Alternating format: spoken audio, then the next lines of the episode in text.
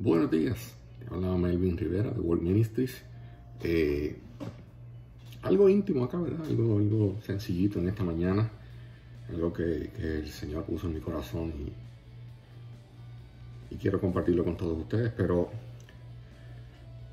¿verdad? Como, como la mayoría de la gente lo que está acostumbrado es estar escuchando mensajes de que Dios te ama, Cristo, ven pecador, Cristo te recibe, sé pecador toda tu vida, Él te va a amar toda la vida. Pues ahí tienen mi mensaje de amor. Ahora, vamos al grano. Los que me conocen saben que a mí no me gusta andar con, con patrañas, ni me gusta andar con, con, rodeos. Y no, sabemos que Cristo te ama, sabemos que, que Él murió en la cruz del Calvario por nosotros. Ahora bien, ¿qué estás haciendo con eso? Vamos al grano. La palabra de Dios dice en Mateo capítulo 15, versos 8 al 9. Dice, y este pueblo me honra con los labios, pero su corazón está lejos de mí. En vano me adoran, sus enseñanzas no son más que reglas humanas. En este tiempo de pandemia, verdaderamente ha salido a la luz muchas cosas, muchas situaciones de gente que ama a Dios. Aquellos que decían seguir a Cristo, no, a todas con Él, a todas. Pero en realidad no estaban siguiendo a Cristo y a su palabra, estaban siguiendo a los líderes. Y ahora que no pueden estar con los líderes físicamente, se han vuelto locos. Yo no puedo hacer esto, pastor. Llaman todos los días. Todos los días. Y hay dos culpas aquí. ¿A qué usted fue entonces cuando los templos estaban abiertos? ¿Qué usted aprendió? Y ahora, pastor, ¿qué usted enseñó? Porque si usted enseñó a que lo siguieran a usted, déjeme decirle que usted perdió su tiempo. Oh, hay que, hay que, hay que tratar a las ovejas tal y, cuánto tiempo se van a quedar siendo ovejas. En ningún momento van a, van a decidir, yo soy un hijo de Dios, que cargo el regal sacerdocio, que cargo también, ¿verdad? Lo, que tiene usted como pastor, porque nosotros como pastores no somos mejores que usted. Entonces, ¿para cuándo va a dejar la madurez? Usted siguió, usted, sea claro, seamos claros. Esta pandemia ha, sacado a la luz lo que verdaderamente usted seguía. Usted no seguía a Cristo, usted seguía a los hombres. Usted no leía la palabra, usted veía Netflix. Quedamos claros. Usted no estaba siendo nutrido por la palabra. Usted estaba siendo intoxicado por el hombre. Sus ojos no estaban puestos en Cristo. Vamos a ser claros. Sus ojos estaban puestos en el lugar bonito, en el lugar donde la música se oye brutal, en que el pastor se pone una corbata bien bestial. ¡Uh, qué lindo viste el pastor! Vamos a ser claros. Este mensaje no le va a caer bien a muchos, pero sabe una cosa, yo he aprendido a lo largo de mis años en el Evangelio, que aquí yo no estoy para caerle bien a nadie, aquí yo estoy para hacer la voluntad del Señor. Y si a usted no le gusta mi mensaje, simplemente, mira, había un caballero, ¿verdad? Este Raymond Arrieta, que tenía un personaje que decía simplemente, pues, apaga el televisor. Este mensaje entonces no es para ti. Este mensaje es para sacudir la conciencia de aquel que cuando suena esa trompeta quiera ser salvo.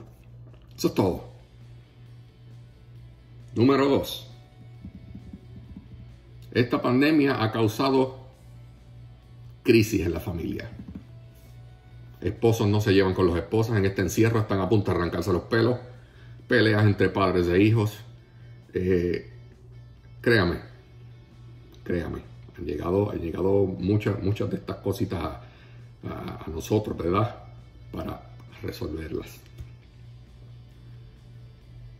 Aquellos que decían Jesucristo es el centro de mi familia, ahora se han dado cuenta que tenían a Jesucristo en el patio, no en el centro de su familia. Aquellos que decían, mi casa y yo serviremos a Jehová, pastor, te extraño, ¿no? tus mensajes estaban cañones. ¿Really? Si la palabra del Señor, el mensaje que Él nos quiere dar está aquí. ¿Qué pasó? ¿Por qué no la lee?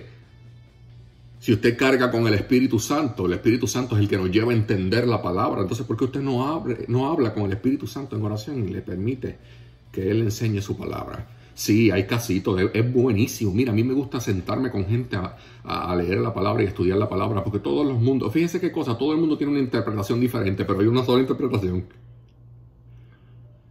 Pero me gusta, me gusta. Yo soy de las personas que, que, que, me gusta estudiar, me gusta, me gusta escuchar lo que, otros, lo, que otros, lo que otros entienden de la palabra. Pero sobre todo me gusta dejarme guiar por el Espíritu Santo a la hora de enseñar esto. Familias en crisis dentro de esta pandemia.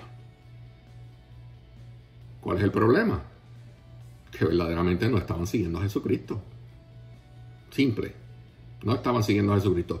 No estaban preparados Estaban simplemente siguiendo lo que otro le decía que hiciera. Tírate por aquí. ¡Ah! Brinca. ¿Cuán alto? Familias en crisis. Y esto es para el que, este mensaje es para aquel que verdaderamente estaba haciendo todas estas cosas erróneas. Es para que abras tus ojos.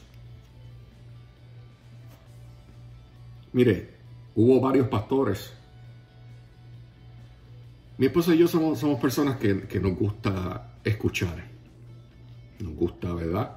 Cerrar la boca y ver lo que, lo que la gente tiene en sus corazones. Y muchos pastores, eh, por llamadas telefónicas, por, por videos que, la hablábamos, este, muchos de ellos decían, esta pandemia tiene que acabarse porque una, lo que está afectando terriblemente al pueblo de Dios es que no están llegando a los templos a dar los diezmos y las ofrendas. Oh my God.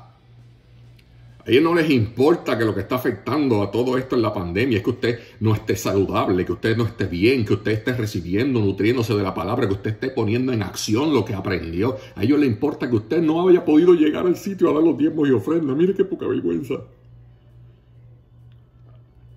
Pastor, arrepiéntase. Arrepiéntase va a llegar el momento donde, donde verdaderamente usted va, se va, va, a topar con, el calentón y a la parte de atrás lo que está la puerta del infierno.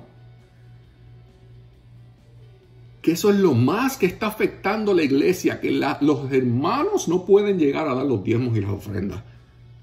Verdaderamente les debería dar vergüenza decir que usted sigue a Cristo. Fariseos, religiosos, eso es lo que usted es. Arrepiéntase porque lamentablemente cuando suene esa trompeta muchas sorpresas van a llevarse. Ahora me pregunto yo, ¿quién de nosotros está salvo? ¿Usted está seguro que está salvo? Porque en estos momentos es que se ha dado cuenta, cuando todo este encierro ha ocurrido, es que se ha dado cuenta que muchos de ustedes verdaderamente no seguían a Cristo. Muchos de ustedes estaban por la fama, por el dinero, estaban por, la, por el reconocimiento humano. Pero sabes una cosa, hay algo que yo he aprendido a lo largo de mi vida en la palabra. Cuando el Señor diga, ven buen siervo y fiel, ahí yo quiero que, yo quiero que Él diga mi nombre. Oye, Melvin, ven buen siervo y fiel. En lo poco has sido fiel, en lo mucho te pondré. No que me diga, oye, imprudente. Hijo del diablo, cogiste lo que yo te di para hacer negocio, para hacer, para hacer riqueza. Si Cristo no viene antes, muchos, muchos se van a perder. Si Cristo no, no, ya, de verdad, de verdad. Estoy como los nenes, en verdad, en verdad. Otros se atrevieron a decir, ay, abrieron las barberías, se abrieron los comercios, no hablen los templos porque Cristo no es esencial. Mire, no sea poca, no sé, mi caso yo. Cristo siempre es esencial en nuestra vida, aunque usted no esté físicamente en un lugar adorándole. La adoración es parte de nuestra relación con el Señor.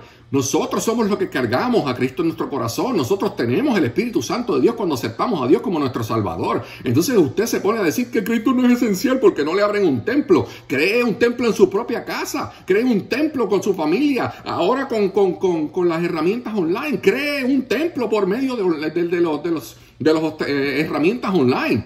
Jesucristo siempre ha sido esencial. Jesucristo es esencial en nuestra vida para todo lo que hacemos, para lo que respiramos, para lo que, para, para, todo en nuestra vida. Jesucristo es esencial. Y usted dice, no la barbería es más esencial porque la abrieron. Mire, déjese de poca vergüenza.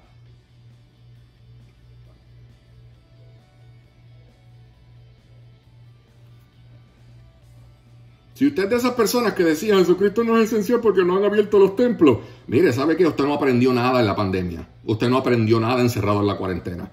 Ahora yo me pregunto, cuando comience toda la persecución contra la iglesia y al gobierno, en vez de decir vamos a abrir los templos porque son necesarios los, los, lugares de adoración, lugar de adoración es donde quiera que usted esté, donde quiera que usted, el Hijo de Dios verdadero, carga lo que Dios ha puesto en su corazón, ahí se convierte en un altar de adoración. Ahí se convierte en un altar de sacrificio. Ahí se convierte en, la adoración pura en Juan, lo que dice, ¿verdad? Juan 4, eh, Juan, eh, el libro de Juan, capítulo 4, verso 23, los verdaderos adoradores. Usted no tiene que esperar a estar metido en un lugar donde haya música para entretener sus oídos o donde haya un, bobo predicando una sandeza allí para que usted se vaya contentito domingo. Ay, ama padre, ama padre. Y el lunes vuelva a ser un huérfano.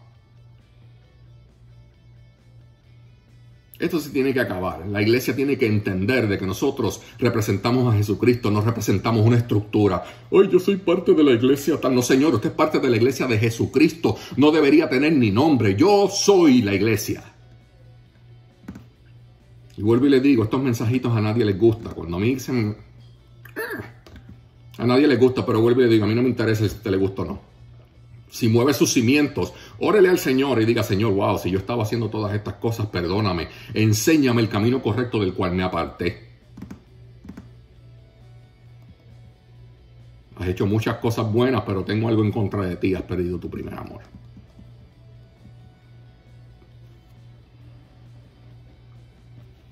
Que el gobierno no le dé con cerrar los templos definitivos en vez de abrirlos. ¿Qué usted va a hacer? ¿Se va a perder? Va a perder su salvación, se va a ir al infierno. Oh, este tipo no sabe lo que está diciendo. Hay que congregarse donde haya dos o más en mi nombre. Ahí está Él. Eso yo lo he aprendido. En mi casa está Jesucristo. Donde está mi esposa, donde están mis hijos, está Jesucristo. Nos congregamos por medio de online, lo que sea necesario. Ahí está Jesucristo. Le hablo al vecino por la ventana. Ahí está Jesucristo. Donde quiera que yo abra la boca en representación del Dios que me salvó. Ahí está Jesucristo. Ahí nos estamos congregando. Ay, hace falta la coinonía, hace falta el abrazo y el amor de los hermanos. Claro que hace falta, pero dale un abrazo a tu esposa o esposo, que sí le hace falta también. Dale un abrazo a tus hijos y dile que los ama, que también necesitan el abrazo. Hay veces que le da eh, eh, muchos abrazos y, y muchos besos a toda la gente cuando te congrega y tus hijos y tu esposa mendigando amor en tu casa. Vamos a ser reales.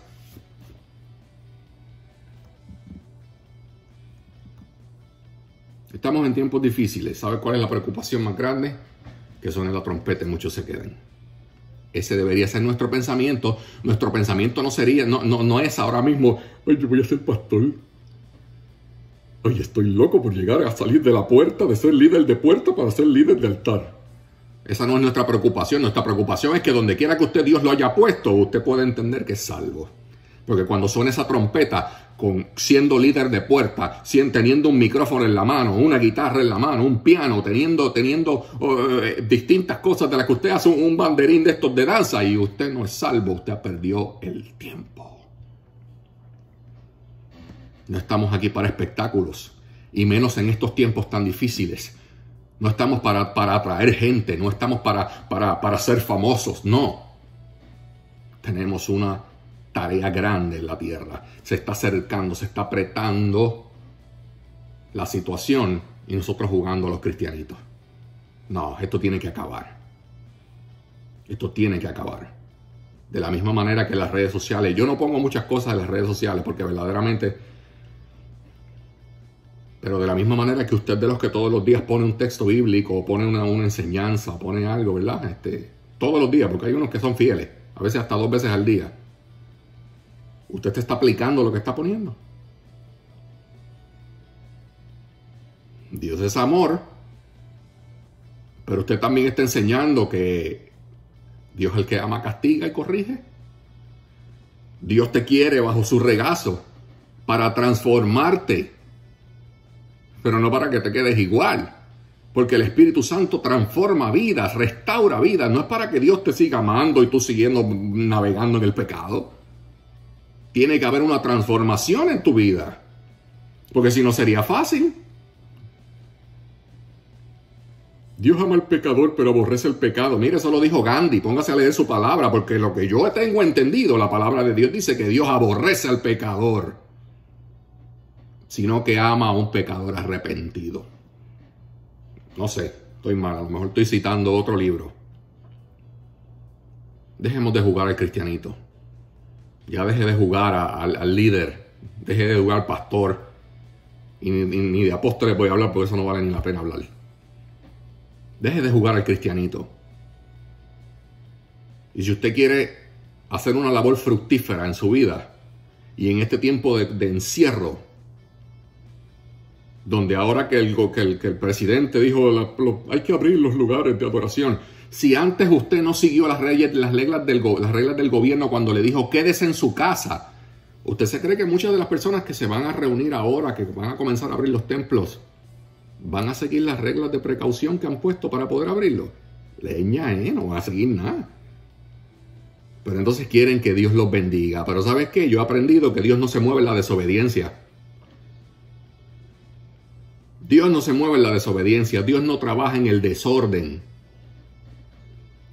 ¿O acaso los profetas de Baal no tenían un desorden y no bajó nada y por eso Elías se los estaba vacilando? ¿Y qué dice la palabra? Que Elías ordenó el altar y luego cayó fuego. Ordénate para que tú puedas ver la bendición del Señor en tu vida. Ordena tu casa para que tú puedas ver restauración en tu vida. Ah, qué tanto problema. Yo siento que estoy ordenando. No hay ningún problema. Los problemas nos hacen crecer. Mira, yo he caído por un montón de situaciones también y al día de hoy estoy de pie. Le doy gracias a Dios por los momentos en donde he caído en situaciones bien difíciles en mi vida. Donde Dios ha puesto gente que verdaderamente vale para ayudarme a levantarme y no aquellos en los cuales he pedido ayuda y me han dado la espalda y ni siquiera han dicho, estaré orando por ti. Así es esto.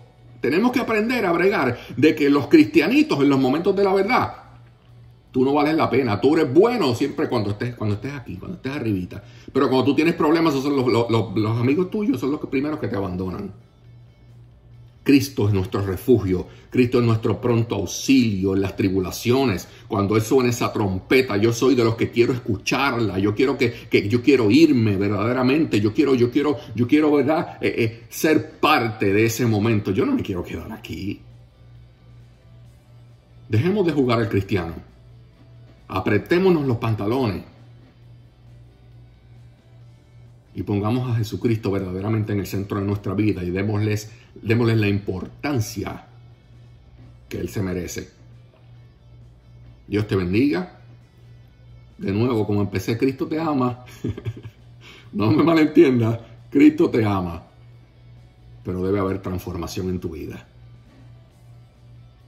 Un abrazo y nos vemos en la próxima intervención. Así que Dios te bendiga, que pase el lindo día.